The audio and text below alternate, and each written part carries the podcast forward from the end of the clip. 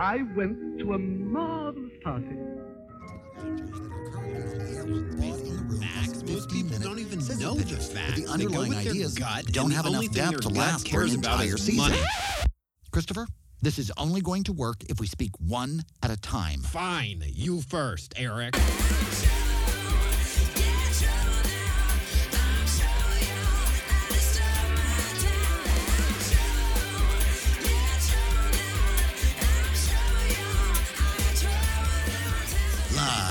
Sunset Strip in beautiful West Hollywood, California, it's the Dinner Party Show with Christopher Rice and Eric Shaw Quinn, the internet's first live comedy variety show.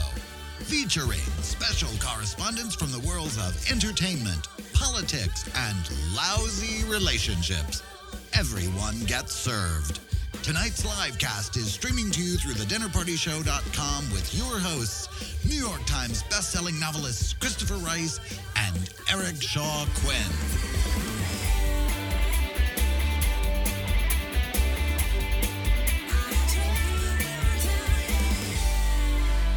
Welcome to our special live edition of Road Reports of the Dinner Party Show. And what makes this so special, aside from the fact that it's live, is that Christopher Rice has returned to his own studio. Welcome to your own show, Christopher. Thank you. It's good to be back on my own show live. Live, live, live, live, Live. Monster Truck Rally, live, live, live. We'd gotten into the habit of not freaking out before we were going to record it, but because it was a live show, we had some broadcast news moments again of running down the hallway and trying to print things out and thinking Eric was angry when he really wasn't. Yeah, he just I- always sounds angry. I, I think that the the use of the term "we" may be a little misleading here. I just, I am so fucking tired. I am literally, I am exhausted. You guys have been Oh, everywhere. I am. It's okay, been great, so but the I'm the last tired. time when we when we last left the our intrepid book tours, uh, premier party guest, party person, Anne Rice, and co-host Christopher Rice, they were. Where the hell were you last? New Orleans. I think we had just arrived in New Orleans, and uh, we we recorded the show before or two days before the Lestat ball. So we hadn't had any of that experience to talk about yet, and now we do. But we have since been to New Orleans and to Dallas. We were in Dallas actually for several days because and no one got shot. we Nobody just want to say shot. it was 100% successful. We did arrive the day before the shooting at LAX, so Right? very blessed. Oh I my God! My mom actually called to make sure you two had gotten home safe. If it had happened the day before, we probably would have been rerouted. We would have been in the air when it happened, so our flight would have been forced to land at another In airport. Long Or Beach. L- Long Beach, right? Everybody, we have friends who were rerouted. to Everybody was Beach. rerouted to Long Beach. Who was supposed to come in that terminal. Terrible. Yeah, it was. Um, he said something like 160,000 people on 1,500 flights were just bye. because of one complete psychopath. I just, it's amazing. Thank goodness he had a gun, Yeah. and thank goodness he could get all the ammunition and have all the you know whatever. So, th- but this was our first return to the Vampire Lestat fan club's annual gathering of the Coven, I oh, believe, Oh, How used did to that call it. go? I bet it was a triumph. You know, it was it was wonderful, and she got up on the stage and made a beautiful speech. It was filmed by CBS this morning, and included in or parts of the speech were included in the piece on her yeah. on CBS yeah, this it was morning. a great segment. There was even pictures of you. And I was not Fancy m- very much included in the CBS this morning segment. However, my former trainer, beautiful Yeah. Andre, who was dressed as the Grace Jones character from Vamp, yeah, is you should have worn a red a red wig and a pair of underwear, and you too would have been featured. I don't even know if he had any underwear on. I, I I'll have to ask It was him. very little. A very little, very little. I had to take seven pictures with Andre, which involved my hand resting on the uh, incredibly hard ledge of his butt. And he finally turned to me and said, "Girl, what you doing? What you touching? Get your hand off there." I'm like, "It's pictures, Andre. It's not deliberate." Anyway, if you were dressed, this wouldn't seem like such an impersonal Exactly. invasion. You're the one who showed up in your leather jockstrap or whatever it was he was wearing. absolutely. So, and in keeping with tradition, Andre Hudson is getting more press on my book tour than I am. We're even giving him more press on the show Right. than I you know, I'm getting currently. No, it, it was great. The party was great. I have to say, I was a big fan of the music at the party. In the past, it's been very rock band oriented. It's been very concert like, but they had violinists and they had uh, Oh. dancers that were waltzing on the floor. It was very cool, very cool. Lovely. And it was at Generations Hall in New Orleans, and they had And they had rock music too. They did, but the rock music started sort of around the time that Mom and I, Later and in the all of us, made our exit. Yes, But you had the chance, yeah, to sort of socialize some while the music. It can be music can be really flattening. Yes, absolutely. It can, it's wonderful. I love rock music too, but yeah, it can be like that's it. That's all that's happening. I will always remember we went to I went to a friend's birthday party at the old Hard Rock Cafe here and we were about halfway through the party and about oh I'm going to say 15 feet from the table where we where we were eating dinner, a garage band began playing at full volume and I mean, literally, and that was it for the evening. I, it was wonderful. I could actually sit at the table and scream at the top, primal scream at the top of my lungs, and no one could hear me. So Mm-hmm. that was kind of fun and liberating. It was like, you know, going someplace in public without any clothes and nobody could tell or something. Right, it was a, right. it was an interesting sort of, but yeah, it did not make for it. Kind of broke up the party. It was like Yeah. if you're going to a concert, it's great, but it's hard to compete with the rock band Exactly. and you you just came as guests then there was no book signed or anything she made a speech and said hello but it was just you guys were guests of the fan club The or- night before, there had been a meet and greet at St. Alphonsus Church, and if anybody at knows St. Alfonzo's work, Pancake Breakfast I don't know that Where song. I Stole You the Margarine. that song when it comes up. it's no. Frank Zappa Okay, well, St. Alphonsus Church is a real place in New Orleans, and Frank Zappa was not there. However, a lot of there's no people who vaguely looked like Frank Zappa dressed as vampires were there. Uh-huh. The meet and greet was lovely, and we sat at a table. I sat next to her, and people just sort of lined up to shake her hand, and it was a little. It was interesting, but it was a little overwhelming because there were a lot of people there, um, and it was intense because they're so emotional. The connection that people feel to her work is so emotional it's so pure it's so romantic it's so we were talking about how different writers with big followings bring out different things in their in their fans Mm-hmm. you know? And i know that that stephen king over the years has been subjected to a lot of violence. His fans have actually made threats against him. Oh, and there was somebody who broke into his house and said he had a bomb. And you know mom is sort of I- i'm, I'm not trying to blame stephen king or pathologize stephen king but mom's work brings out a different side of people. And they come up with with real sort of pure and very moving reactions to meeting her. Yeah. And it was it was very much a lot of people were dressed as the characters, you know, very convincingly and beautifully dressed as the characters. It was really interesting. So that was at a church, and that was a, a chance for everyone to sort of meet Anne. And then Sunday, uh, which was two days after the Vampire Lestat Ball, we did a book signing together at Garden District Bookstore, which was very well attended. right your hometown bookstore Yeah, it was really Yeah. cool.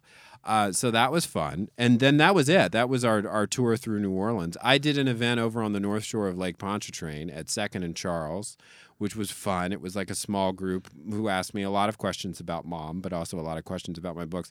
That I was cracked up during that event because the North Shore is sort of like the Orange County of South Louisiana, and it touts it's more conservative it oh is. my it's God. more conservative and it's really white, and it touts itself as being safer than Orleans or Jefferson Parish. And this mother and her son walked into the event, and, and they said, "I just want to apologize for the fact that we were late, but we saw a man." Being beaten half to death in front of the store Oh, by a gang of people who then threw him in their truck and drove off with him. oh my god So we had to call 911 and give them the make and model of the truck. And I said, Well, you're both heroes. I appreciate Oh you making the event at all. But, and, you know, wow, welcome to the North Shore. where it's much safer Yeah, it was really, lord yeah, it was crazy. It was And you crazy. also had a really sort of marvelous experience. You said driving out there. It was just a particularly stunning day to drive out to. It was beautiful. It was. It, I had always been told, and I'm not sure it's actually true, that if you're in the middle of the causeway, the Lake Pontchartrain Causeway, which I believe is about 21 miles long, it's a ways. You can't see land on either side. Well, I think for that to be true, it actually has to be kind of a hazy day. This day was so beautifully clear that I could see land on both sides the entire drive, but I could see downtown and I could see the whole expanse of New Orleans. And Yeah. the one thing that was a little alarming is you can see how below sea level it is. Oh, you Oh, know, yeah. You look at the downtown skyline and you can see the beginning of the buildings begin below the water line of Lake Pontchartrain.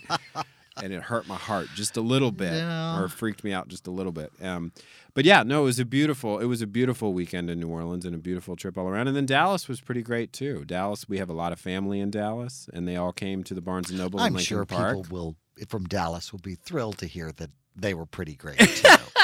Actually, I have to say, I sold more books in Dallas. I probably sold more books in Dallas than in any other city we've been to on tour. New Orleans was probably second. What I found out after the signing is that there was a stack of my books right next to the table where we were signing. So as people got up to the end of the line, there was a woman who worked for Barnes and Noble hand selling my book to people. you sure you don't want to get Chris's book too? So, three cheers for Dallas, as far And- as I'm concerned. and Barnes and Noble, that's Yeah. a pretty good technique. Yeah. The impulse buy, right? Why not have other things at the table? That's a really good idea in It general. Is. Merchandise other you sign all the stock anyway, just have it sort of there at the table. Absolutely. So that if people were like, oh, you know what, I would love to have the complete compendium that chronicles things that Barnes and Noble has made of your Yeah. mom's work, or oh, Christopher's other books. Hmm, maybe I Mhm. will catch up on some of the back stock as well. yeah, absolutely. That's a really great idea. I think I that's worth sort of causing to happen. yeah. You know, if they were just on the table, Right, absolutely. piled around you when you were Mhm. doing a signing. I have to say, one of the highlights of the New Orleans stay that I glossed over was doing the local morning show with my friend Christian LeBlanc, who was getting very sick. Arrived the night before on a late flight, and we had to be up at about five or and six in the morning. you have it now. Whatever he, he- had, he gave it to you. Yeah, I was a double header. Mom Thanks, had Christian. it and Christian had it, and they both gave it to me. But uh, the um, he he used the term orgy on on the morning show. He said we were both there for an orgy of events, which I, I and I don't think the use of the term orgy is is uh, smiled upon during morning television. In the deep south, the host Eric Paulsen actually said you could have not used the term orgy, Christian, but okay. And I said yes, Christian. You actually did just say orgy on a morning show. So that was fun. And uh, we talked over each other constantly. And it turned out in the midst of the appearance, the hosts had their own book signing at the same time as my event on the North Shore. So they, as the segment continued, they less and less promoted that event on the North Shore. were like, we're not going to talk about that other event because it's the same time we're signing copies of our inspirational book that we've written. So Oh my God, they were the sort of people who had written an inspirational was book. an so yeah, they might have been touchier about Yeah. the term. Orgy just means an embarrassment of riches. Is right? that what Like it a means? lot. Like I, I, like I think that the sexual connotation is actually grafted onto the. oh, I didn't know that. It, I think that. I think that it's a Roman sort of concept. I, I may be making this up, but it seems to me that it has more to do with sort of a very an excessive sort of party Hmm. and I think in the Roman sense, it would have probably included sex as part of that or as an option in that, but I don't think it's a requirement. Mm-hmm. So, I I would I think this is a question for our party people since right? we're live. Since we're live, look it up, guys. Is it is does orgy actually like have to mean sex? I don't think it actually is a sexual term. I think it it we've come to use it that way, but I think that if you were to have an orgy of chocolate or dessert or whatever, uh, it would still be an orgy. This is a very good question and one that I think, from our, my experience with them, our party people are well equipped to answer for us. Speaking of party people, we met one of them. You were there as well. That was yesterday here in Los Angeles. Mom and I did a big signing at the Grove at Barnes and Noble. Right? That was so much fun. And we met a number of people who were fans of the show, which was really lovely. Philip Cohen, in particular. Brought us a wonderful illustration of the littlest Coke whore. Which is a Jordan ampersand Christmas story. I think that's so the heartwarming Christmas special. we'll have to get a picture of this up on our Facebook I page. think so. Or I bet if Philip is listening, and he said he was going to when he Mhm. emailed me or Facebook mailed me or whatever you call it, when Face that mail. happens, face mailed me. Um, maybe he can post it and or send it to Shea Butters, and we can put it up on the the Facebook page while we're talking That would be live. great. It would be very high tech. What is little Jordan ampersand up to? Do we even know? He went to New York to find Fitzpatrick, and then that was it. Oh, I'm sorry. It's me, you're going to ask Okay. me. Like I haven't right. seen him, and I'd like to thank everyone responsible. Okay. Well, he'll Including be back Jordan, soon. if it's He'll possible. Oh, I- goody. Yeah, no, he's scheduled. We're back to our regular format on November 17th. We're going to have a, a two hour live cast. As Are we usual. Yes, we are. And Jordan is scheduled to That's file really a report. soon. Yeah, it is really soon. you still want to make that promise? we, we, should talk about it before I go out of town for four days again. we should really talk about it because I'm not the one flying away. Yeah, like I'm. uh, uh, we go to San Francisco tomorrow. I am. I am. Did I mention that I'm tired? Yeah, you really guys tired. have been a lot of places. It's been a really great tour. I think it's been a very successful tour in terms of Yeah, getting peop wonderful crowds, getting the word out there, and getting a lot of new interest for this whole new supernatural turn in your career. yeah, absolutely. And Mom's werewolf novel, her second installment in the Wolf Gift Chronicles, It is premiered on the New York Times bestseller list. absolutely, absolutely still selling It's very Still well. Still on the New York Times bestseller Right. list, so we're very happy about that. Excellent. I am not on the New York Times bestseller list. However, in another book season, I would have been. Which yeah, it's really told. like when you look at who's on the list right now, it's really all the Anne Rices, right? It's, all- like a joke. It's every heavy hitter. Not only is it every heavy hitter, they're all bringing out sequels to their most famous books. John Grisham, uh, Sycamore Row, his latest book is a sequel to A Time to Kill, which is what 15 years old. That Yeah. novel. Uh, Pat Conroy, The Death of Santini, which is a sequel to The Great Santini, which is what 20 years old. I mean, it's at like least, yeah, it, it it really is a, kind of astonishing yeah, group of people. So your sales have been yeah. remarkable, Very but good. But it's but but the the New York Times bestseller list grades on the curve. So It does. I it's mean, all about quantities, Uh, and, and what I've always- huge quantities. If everybody, if you've got these other people with giant Right. quantities, And that the New York Times bestseller list, uh, which I never say correctly because there's an S in there that I was the bestsellers list.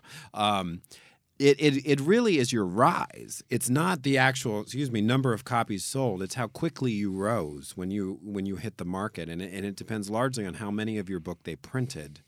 You know, they have to print a certain number for you to really even be in contention, and so authors will know in advance. Okay, well, they only printed ten thousand copies of my book.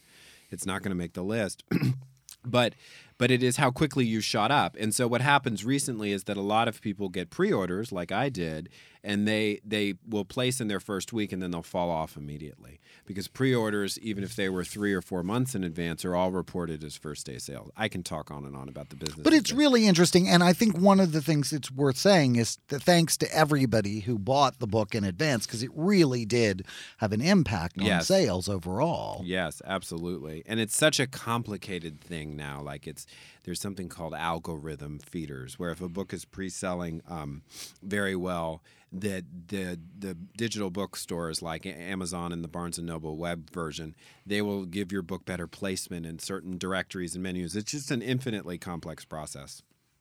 Infinitely. Infinitely. I'm trying not to sneeze currently. How's that going? It's. I I wish people could see my face. Hang on, let me reach over and get these clean. Eric Shaw Quinn is getting me some Kleenex. Meantime, I'll be reading pages 14 through 300 in the phone book. just in case. Do they still have the phone book? Okay, that was a good thing. We don't have a cough button or a sneeze button on the dinner party show. People ask us that though, right? They're like, "Where's the cough button?"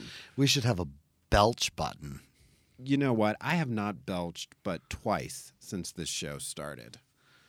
On the air? That was a cough. That was not a belch. Have you belched twice on the air since the show started? I I don't think people could hear, but there was little moments. If you notice if my face goes like cartoon all of a sudden, it's because I hit in a belch. But anyway, so Eric Shaw Quinn, I have had espresso and talked a bunch about me. What have you been up to in my absence? well, I've mostly been, you know, thinking about you, Christopher. Oh, you're the bestest friend. Yeah. Well, um, I you know, there's been relatively little going on. I've been writing mostly. I'm working on the. God, I thought it was going to be an edit on this book that I've already written, and it's actually turned out to be very much from the ground up rewrite of the book. So it's taken longer than I expected, but I, I've finally, I think, kind of turned a corner with some of the just deciding on how to approach it. Sometimes that's just challenging to me hmm you know, of how how I'm going to tell this story. I told it one way when I first wrote the book, and I've talked with an editor, with wonderful David, um, David Groff. Right, who's working with me on the book, um, and we've come up with some different directions. And as as a result, I'm I'm rethinking how I want to tell this story. It's still kind of the same story, but it's from a different sort of point of view. Interesting. And so it's been it yeah, it has been more of an event than I thought it was going to be. It hasn't been just, you know, tweaking some things. Like there's been really like wholesale rewriting large sections of the book. So it's it's taken longer, but it's kept it's been very sort of engaging in a challenging sort of way. Yeah, right, right. But yeah, so that has really been, you know, the main thing that I've uh, that I've been working on, and I've sort of been keeping up with this and that in the news, and the news. We have some things from the news that we're going to talk about when we come back. But yeah, uh, I always have something to say about what's going on in the news. always has something to say. That's why we're doing a show together. Always, always, and uh, so, but we're uh, we're right at the breaking point, so it's a good time to take a little pause. You can Absolutely. go blow your nose and get past this whole sneezing thing. Yeah, right. Overcome, and you find some more Kleenex, and uh, everybody in the dinner party, drunken whore. Everybody go drink. Everybody drink. Yeah. Oh yeah, she ran a marathon today. All right. Yeah, so we'll talk about that Rice. too. And I'm Eric Shaw Quinn, and this is the Dinner Party Show, and we'll be right back.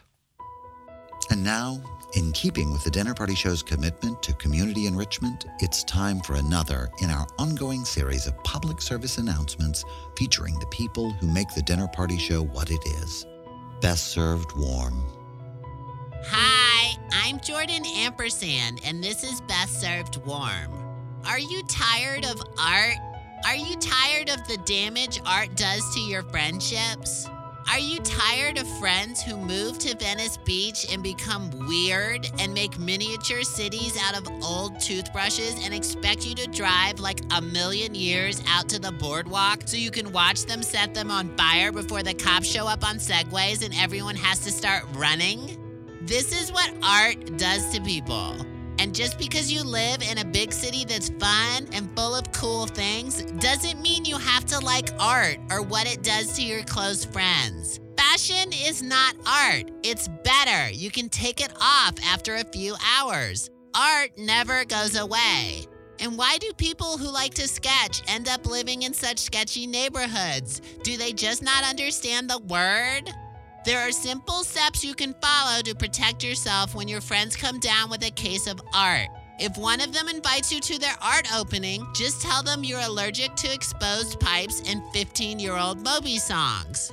If one of them tells you they're doing a play and they can't describe the story in like three lines or name a song from it, that means it's performance art and you have to kill them. Seriously, you have to stop them. Performance art needs to be stopped. I went to this one thing like last year downtown and I still have fish scales up my butt and I can't hear out of my right ear. I fucking hate performance art.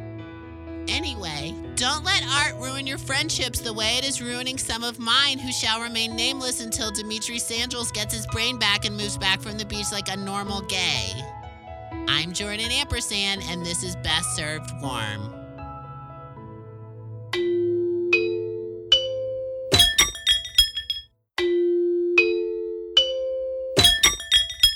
You're listening to The Dinner Party Show with Christopher Rice and Eric Shaw Quinn. I'm Eric Shaw Quinn. My co host, Christopher Rice, is currently on nationwide book tour with his mother, novelist Anne Rice.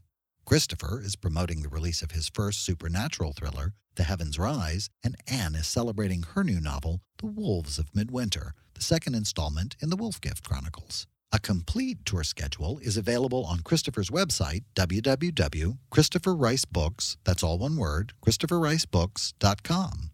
But I want to keep you posted on what they're up to week to week, so if there's an event in your area, you won't miss your chance to meet Anne and Christopher in person. This week, Anne and Christopher head to the City by the Bay with a joint signing in San Francisco on Tuesday, November 5th at the Books Inc. in Opera Plaza at 7 p.m. And on Saturday, November 9th, in Burbank, California, Christopher will be giving a talk about his new book at BentCon. Hailed as a new gay Comic Con, BentCon is a conference of LGBT fans of comic books and genre fiction and films. The talk will begin at 3:30 p.m. at the Los Angeles Burbank Marriott Convention Center. That's this Saturday, November 9th. More details about all of these events can be found on the complete tour schedule at www.christopherricebooks, that's all one word, christopherricebooks.com. More importantly, if you can't make any of these events in person, don't hesitate to contact the stores directly. Many will have signed copies of both Christopher and Anne's books available for sale online. The Heavens Rise and The Wolves of Midwinter, currently on sale wherever books are sold. But don't miss the chance to meet Christopher and Anne in person as their nationwide book tour continues. I'm Eric Shaw Quinn, and we now return you to the Dinner Party Show.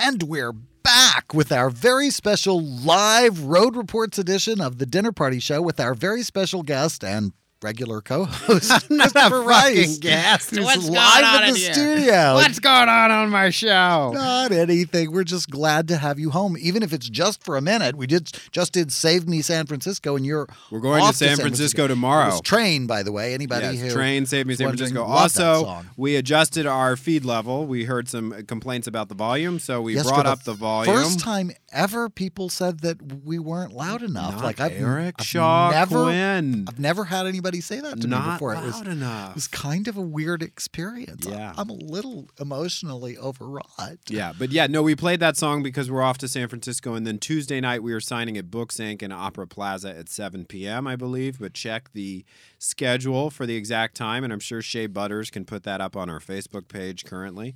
But yes, we're in San Francisco. Then Mom is continuing on to Vancouver. I am not allowed to enter the city of Vancouver after the last time, but we won't talk Yeah. about that. Something having to do with Jordan I- Ampersand. yeah. Never, don't go to Canada with Jordan Ampersand. That's all I'm saying. Uh, no, but uh, and I will be going to Toronto the Which is after. also in Canada, I would point out. Vancouver but the mayor, the but the mayor in Toronto is apparently Yeah. sort of like all in. Yeah, so, I used to smoke crack with that mayor. Uh, yeah. no, I'm kidding. Never smoked crack. Jordan, and, and we don't even know that that mayor actually did. He still says no. The people so- who despise him are very sure that he smoked that crack. But Yeah, and anyway, the people who are in favor of him say that there's a mitigating circumstances. Right, isn't that always the way? whatever? Like, it's still like what else would you say? I know, really. Anyway, I can't forget about the party people that I will meet and the party people that Well, I have did an met. interview with uh, Sumiko Salson, who is a Bay Area resident who I will be meeting at the signing on Tuesday night, Excellent. interviewed me for her blog. Very cool. One of our most loyal and devoted party people. Buffy Peterson, I'm being told, will be driving in eight hours round trip to be at the event on Saturday, on, on Tuesday evening. What a trooper! She's great, and we love Buffy. I met Greg Wilkie, and I said to Greg Wilkie, I'm going to bottle your accent and give it to the man I marry because it's the cutest accent I've ever heard. I don't know if he thought that was inappropriate or not. He's married to a lovely woman who I also met and uh, took some pictures with. So I've been meeting a lot of people along the way that Wasn't there somebody who you tried to chase down to give a book to? Oh my God. Michael Rakowski. I hope I'm pronouncing your last name correctly. Michael Rakowski, who we have owed a signed book to because he was one of our contest winners. We never sent him the book. He came to the event in Philadelphia. He was very sweet. We had a nice long chat as I signed a book that he was buying. He left the store and I was like, why am I feeling hinky about Michael Rakowski? Why am I? Oh my God, we never gave him that book. I completely freaked out. I messaged him on Facebook from the store. I said, if you can't make it back in time, because I think he was taking a train out of town, uh, I'll buy you a book. I'll leave it. And he made it back right as I was signing the book. So that is healed. M. Ross Michaels, on the other hand, we still have to get him that copy of Dan Savage's book. I can see it from here. it's still here in the studio. But you know what? We had a hard time getting in touch with M. Ross Yeah, Michaels, that's whereas it. Michael Rakowski, we've never had a hard time getting It's in touch Blame with. the victim time here at Blame the the dinner party show. Absolutely. Yeah, we'll So- we'll send that out one of these days. We One these- swear. of we these. really we actually have it. It's actually here. So it's here. Yeah, uh, absolutely. yeah, so read the e version and we'll send you a hardback for your permanent collection. And we've also been doing, or I should say, I've been doing, with Mom's help, one hell of a bookmark campaign. Everybody's book is getting a dinner party show bookmark, which I have to say they're very beautiful. We did a good job on. We're really bookmarks. clever. We're very really clever. are. So they're great bookmarks. Don't miss out on them. They'll be in San Francisco and then in Toronto and possibly in Vancouver. And Our last currently scheduled event is in Tempe, Arizona, which is a suburb of Phoenix. It's basically in Phoenix. biggest, I think one of the biggest signings I ever did was in, it was in Glendale, but it was in Yeah. suburb of Phoenix. So Yeah. brace yourself. I have to say, our experience on this tour has been the, the more outside of a major U.S. city we've been, the greater the turnout. You know, people who don't are, aren't often blessed with book events will really come out in full force if an author, I think of Mom Stature, visits their town. Lexington, Kentucky was our longest signing. It was a three-hour signing. And a lot of people bought my book too. Well, so I will say, yesterday there was a huge crowd in Los Angeles, which is pretty in the market. They Yeah. had all four floors. There was a line on all four floors, and then outside, I have lines like mo- a movie premiere Yeah. No. at the Grove for uh, the big signing yesterday. So Girls still got game. I'm telling you, and I'm not talking about us. I'm Big talking about her. crowds, Yeah, yeah. she still brings them out. But um, a lot of them are coming up and saying that they're buying my book for the first time, which is very cool because this is where I'd like them to start. yeah, and it's a you know it's a new uh, it's a new genre. I think Yes. that the people who already enjoy your writing will will find that the same sort of commitment to character and good storytelling that have been a part of all of your books is you, still Eric there. But there's a whole new dimension. So your fans will, I just think, enjoy that a continuation of what they've Right. already come to appreciate. But people who love the supernatural will not be disappointed with the heavens rise. Cool. Excellent. Well, because we're live, excuse me, we have some questions from our party people. And we also had people weigh in on the whole orgy question, which apparently there's a big definition posted from Todd, I believe. Todd Barcelo has on the on the Facebook definition. page, but it's basically I was right. It's not sexual. It's just a wild party, and you know, sex happens at wild parties, but so do a lot of things. Thanksgiving is an orgy of food, orgy is a wild party involving excessive and unrestrained behavior. And so that's that still Thanksgiving. Be, you know, volatile opinions about the latest Thor film. which would be pretty much all of our dinners. I know that would be. uh, So every dinner with Eric is an orgy. That's right, because there's lots of wild I opinions. smell marketing campaign. the orgy party show, Pardon me while I cough up our marketing campaign. right? So anyway, let's see what we have in the questions from the party Right. people. Michael Rakowski, here he is. We were just talking about him. Ah, hi, Michael. He wants to know is Anne really that short or is Craig Ferguson a giant? I've met Anne a couple times and don't remember her being petite.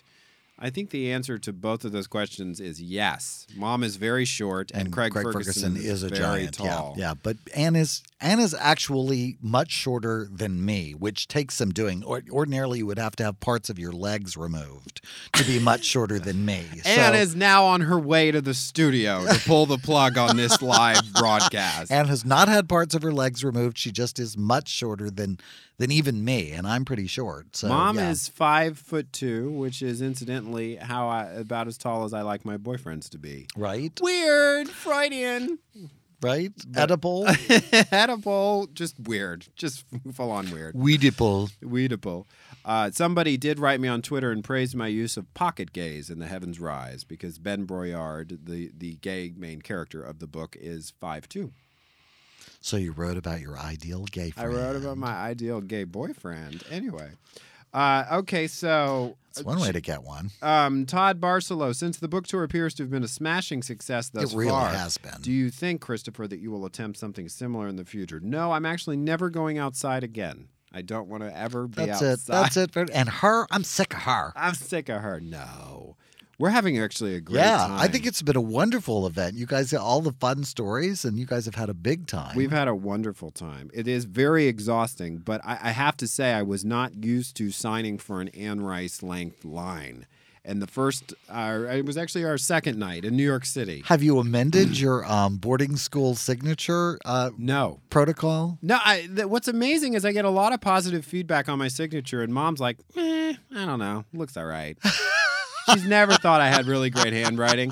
She has amazing Catholic schoolgirl handwriting. Uh-huh. She does her signature. Also, her name is shorter. I just like to point out Anne Rice is shorter than Christopher Rice. So I have more to sign. Anyway, it's, it's a mute point because I'm signing less books than her. But New York City, I had too much Diet Coke. Oh my god! And about an hour and a half in, I looked at mom and I looked at the Random House publicist, Kim Thornton, who's been amazing. And I said, guys, I- have to stop the line. I have to go to the bathroom. I'm really sorry. And I, having never been in this position before, I was horrified at what I was doing, but they were like, yeah, okay. And the good news is enough people were buying my book that it was actually. You know, it, it was, you know, it would have been a loss if I just got up and left the table to go Right. pee. anyway, I know I told this story before, but I can't stop telling it because it's, you know, because once you start peeing, you really just can't stop. once you start peeing. So anyway, Um, we, I think what Todd means is, are we going to attempt a tour together in the future? And I certainly wouldn't rule it out. And we're, we're not. Both of us are still. I mean, part of it is that both book of your books be. came out at the same time. I think that was part of what happened, that it was sort of a confluence of affairs. So we don't know if that's going to happen again. But yeah, I can't think why you wouldn't. I, I, in fact, I honestly think it would be a great idea from publishing in general to have. I don't want to say gang signings, but to have a number of their authors Yeah. go out as a group to bring because you get as you all have experienced the sort of crossover sales. If you all were out with everybody from your your publishing group, Yeah, we had a group of mystery writers and I had talked about it. I think actually including Jan Burke, who's been a guest on the show, on our second show, talked about the idea of a bus tour with a group of mystery writers. why not? You know, but yeah, it's like everybody's sort of putting in together and contributing and acting in a collective manner. Socialism. Let's bring socialism to the book world. Mm, Yeah, okay, in a way, I'm I kidding. guess it's I'm really totally it's kidding. not very socialistic, but whatever. Um, yeah, Amy Bellino. Amy, do I always mispronounce your last name? I always want to say Amy Bellino because it's two L's. Bellino. Amy Bellino, who lives in Miami, and I just want Italian. What do you do with your cats when you travel? Will you hire an assistant like Beckett? Oh no, Beckett is way too expensive.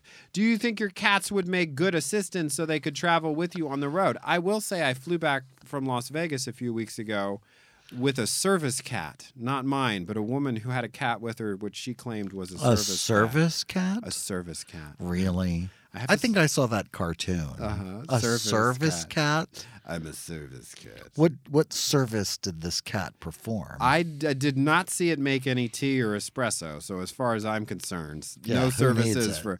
It had it. It was very well behaved. Its head was poking out of its carrier the whole flight, and it didn't make any noise or scratch anyone. Or it was very much like. But- no, it wasn't like my cats. My cats. service, yeah, your cats would have been a nightmare on a plane. I would have cracked the window and tossed them out. Cats on a plane. Ah! Yeah, service cat. That is the most dubious thing I've ever heard. yes, it is dubious, and I, but I will say this. No, the most dubious thing I've ever heard is the thought that that drunken whore actually completed the the New York City Marathon today. That's right. What are you doing? Everybody drink, Speaking of which, and we both went to the bathroom. So did- have two drinks. Didn't she uh, cut her hair off? She did, or she burned part of it off on a crack pipe and had to like even it out. I'm not sure what the hell happened I'm with her so hair, but glad we're insured. But Um, she, yeah, no, there, there's the whole like, uh, she may well have completed the never having run, as she said, across the street in her life.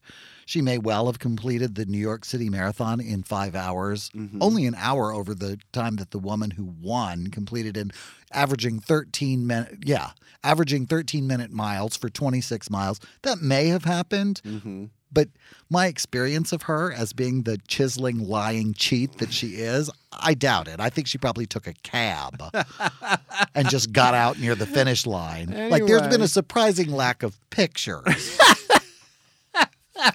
Dubious. Anyway, back to Amy's question. the other more dubious thing, other her than service on cats, the phone? Are her lawyers on the phone? oh, there they are. there we go. Um, I do. My cats are visited by a lovely woman named Miriam, who is uh, she's my housekeeper, and she's fantastic, and she loves the cats. She's everybody's housekeeper. She's my housekeeper. She's your housekeeper. She's Anne's housekeeper. Eric she's has the forced dinner her on party. everyone. She's the dinner party show's housekeeper. No, she's so wonderful. Everybody wants Miriam to come No, over she's to their house. lovely. I love Miriam, and, and the cats love Miriam. Um, the cats. There was a moment when I returned when they were like, mm "You are." I'm not really One of your cats has more a longer connection to Miriam Yes. than he has to you. Yes. He was a cat that you inherited from a friend. A friend who saw Cotton, my baby, and went and bought a cat from the same breeder, and then didn't name it. We, Miriam and I used to call the cat No Say because say. because nobody knew what the cat's name was, so we called him No Say because we didn't know. How's no say? So when I got the cat, because the friend had to change living situations and he couldn't keep the cat, so Which he hardly knew it. oh, do I have a cat? he came to live with me, and I named him Morgan because he's a regal horse-like cat with massive codependency issues. Huge cat, huge cat. gigantic. Nicole, Nikolai Cowley. I didn't pronounce that correctly. She wants to know Do Anne and Chris ever fight over who is the better writer? Yeah, they arm wrestle. No, I'm better. No, I be better. No, you are better. No. Uh, who's on first?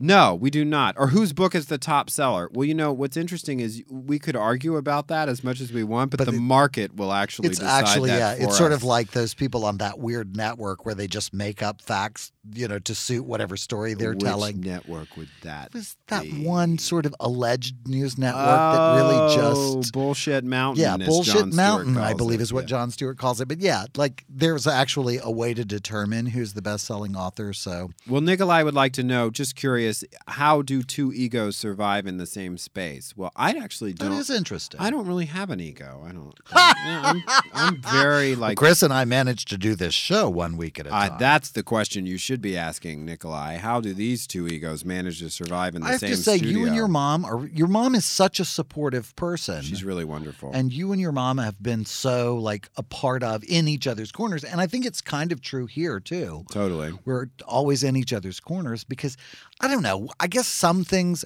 because of things like the New York Times bestseller list or the box office listings or the Billboard magazine, there is the tendency to see art in a competitive kind of atmosphere, but there's nothing really competitive about it. Eh, Katy Perry was talking about this. Now it's easy for her to talk because she's apparently doing very well with Roar and the new Prism and the whole new release of her uh, campaign, but that, that they don't see it that way. Mm-hmm. That and and I don't really either. I'm I'm for other artists. I'm I I try and be supportive to other artists. I don't see it as I sold more books than you meaning anything. Right. Like there are books that I love that maybe haven't sold as many copies as books that I don't think as much of. Right. Right. You know, I've yeah. read some books that sold lots of copies that I'm not as crazy about. Well, also, let's be fair too. I'm not trying to write vampire novels or, or really witch novels.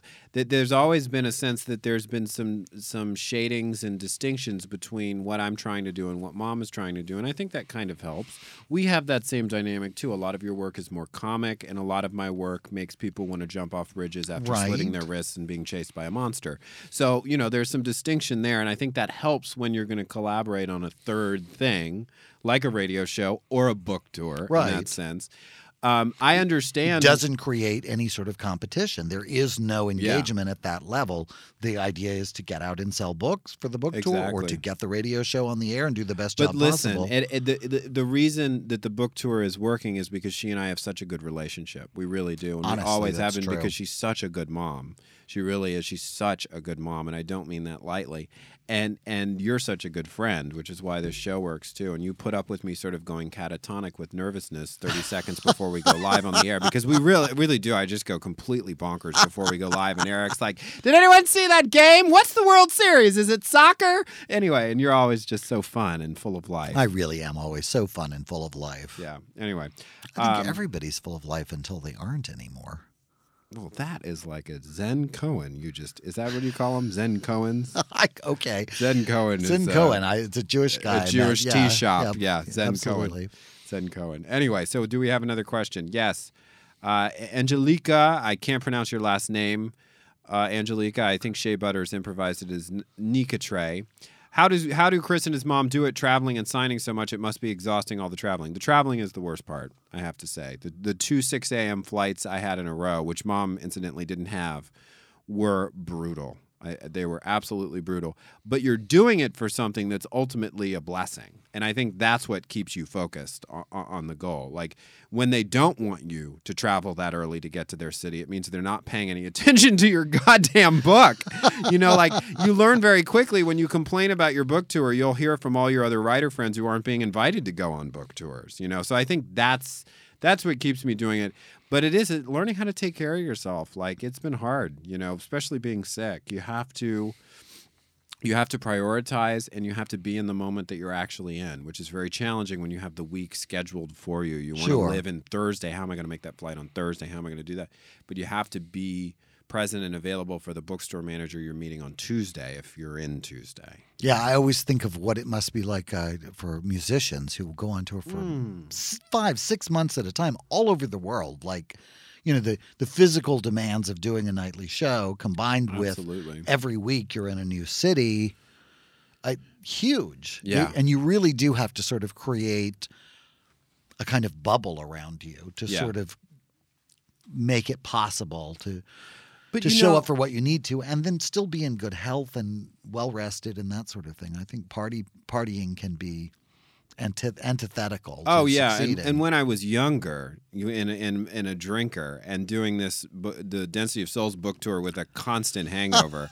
I mean, and you know what? I'm bummed out because I missed out on a lot of the emotionally great parts of that experience because I just didn't feel well because I was partying and oh, I have to be on CBS Good Morning in the morning. I'll just go out for two hours with my friends in New York City, Right. And then do an interview with Bryant Gumbel with one eye open and a bad attitude, which is what I did. You know, I don't behave that way anymore because I I've been taught that this is a, a remarkable experience to be having, and I and I try to have it to the best of my abilities.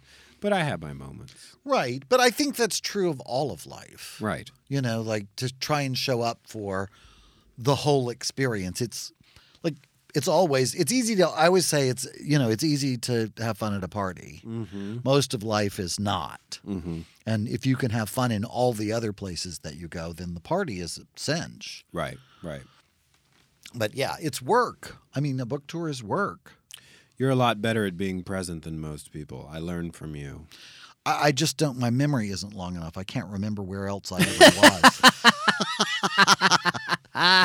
yeah, Absolutely. Well, let's see. Do we have like any more goose. questions? Always in a day. Oh, look where we are. That's those are the questions we have. I think mom is causing trouble on the Facebook page. She's threatening asking to cut her hair off. If she could cut her hair off, and I'm wondering if it's because there all of those pictures of that drunken lady with her hair The cut drunken whore. off. I'd let her. fuck are you doing? there she is.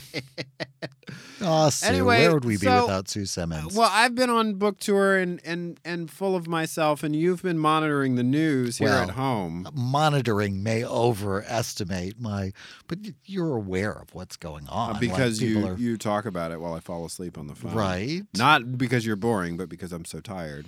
Yeah, that's it. Yeah, that's it. So, uh, what is what is this? Uh, what the fuck is Edward Snowden doing I swear now? to God, it was the. I, I don't know if anybody saw the New York Times this morning, but Edward Snowden now apparently thinks that enough time has passed and his contribution has been so important to American culture as he has inserted himself as an unelected official into national policy along with Der Spiegel magazine and that jerk, Glenn. Glenn Greenwald And is the that his name? Guardian, which yeah, is yeah. like if you I just want to say at the top of this if somebody has given you a bunch of information that you want to reveal, then just reveal it. That makes you a journalist. But if you withhold it and wait to release it in increments to be damaging and to insert yourself into every new um, public policy international event that happens and unfolds, then you're inserting yourself as an unelected part. I didn't vote for any of those people. I'm all for freedom of speech, so go ahead and finish talking and let us move forward. No one in this process has had anybody's best interest in mind other than their own. And Mr. Snowden is the best example. He thinks that because he didn't call Congress, didn't call my senator is on the the uh, House Intelligence Committee and commented Dianne in the, the New York yes. Time, ar- Times article. Yeah, wonderful lady and very open minded. And as she said, if he'd wanted to be a whistleblower, he had the opportunity to contact her. She was cleared to see all the documents he later stole and gave to people who aren't cleared to see them. You know, I think the only thing that Edward Snowden has actually pointed out is that way too many people have security clearance who probably shouldn't, especially 20 year olds with impulse control issues who mm-hmm. work for, I don't know, for as contractors. their for- own blog, apparently. Right. I just, I, I, all of it. So she actually said, which is what I believe, that that if he'd wanted to actually make a change, he had the opportunity, and he did nothing. In fact, even now, he doesn't have any suggestions for how we could do this better or what the improvement is. He just feels that, you know. Marching in and stealing these documents and revealing them to the public and the consequences be damned. You know, that's the one side of it. The other side of it is what I like to call the boo fucking who factor. Like, Angela Merkel has a long memory, apparently, her diplomat said. Like, mm-hmm. can she remember all the way back to Auschwitz? Because I can. like, for heaven's sakes, like, oh, wow, there's spying going on out there. Boo fucking who. I, if Yeah. if I was president and I'm not, and it's a good thing for everyone, I would have them just. I would have the NSA just reveal everything we know about the spying efforts of all of these countries who are acting like their home is in a tree because oh no people are spying on us. But i know that that would be an unsound decision because it would reveal that we knew what they were doing and we couldn't send them disinformation because that's how it works and all of the countries are doing it. And yes i actually agree with mr snowden and mr Glenn greenwald Glenn Greenwald, yeah. and Der Spiegel, yeah, this has gone too far. And I was not in favor of the Patriot Act to begin with. And this is all completely over the top. Rendition and things like that freak me out way more than people listening in on Angela Merkel's cell phone. I really couldn't care less. Mm-hmm. Um, but uh, but you know there are things that I actually do think we need to look at, and as Senator Feinstein said, probably make some big changes. This has gone way too far, and with the technology that we have, we're probably overdoing it. Mm-hmm. But it's been unchecked for too long because we over.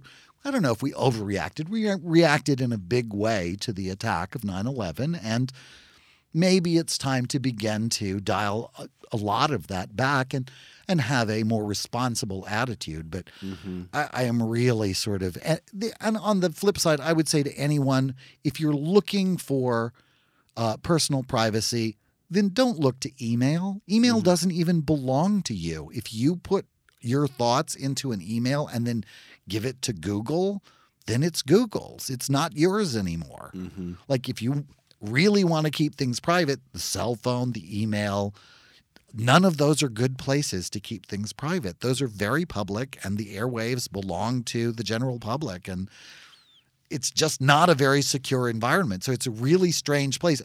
Also, I wonder what's left to keep secret? Haven't we posted pretty much everything on Facebook? Like do we really have any secrets I don't know. left? I, I've never been that person. I've never been that. I guess there are some things that I don't. I would prefer they not be blasted all over the But internet. whatever. I think maybe it's growing up in a celebrity family that makes me feel that way. Like we didn't have a lot of secrets and we weren't granted a lot of privacy. And mom wasn't big on privacy, and she was very connected to her readers and didn't yeah. live behind like big I, brick I, walls. who cares? But but a lot, you know, it's you either are that person or you either aren't, and and I don't know. I I, I just I always feel like people who are so crazy about that. I I want to say, what do you have to hide? Right. What is this big secret? And Yeah. honestly, you're allowed to keep it, but don't plan on keeping it on email. Yeah, absolutely. If that was your your plan for keeping a secret, it's not a very good one. Right, absolutely. Well, Letters. Nobody can it is still a federal crime to open the mail. They can photograph the outside of the envelope, which apparently they do, but they mm, can't yeah, I'm not crazy about that either. But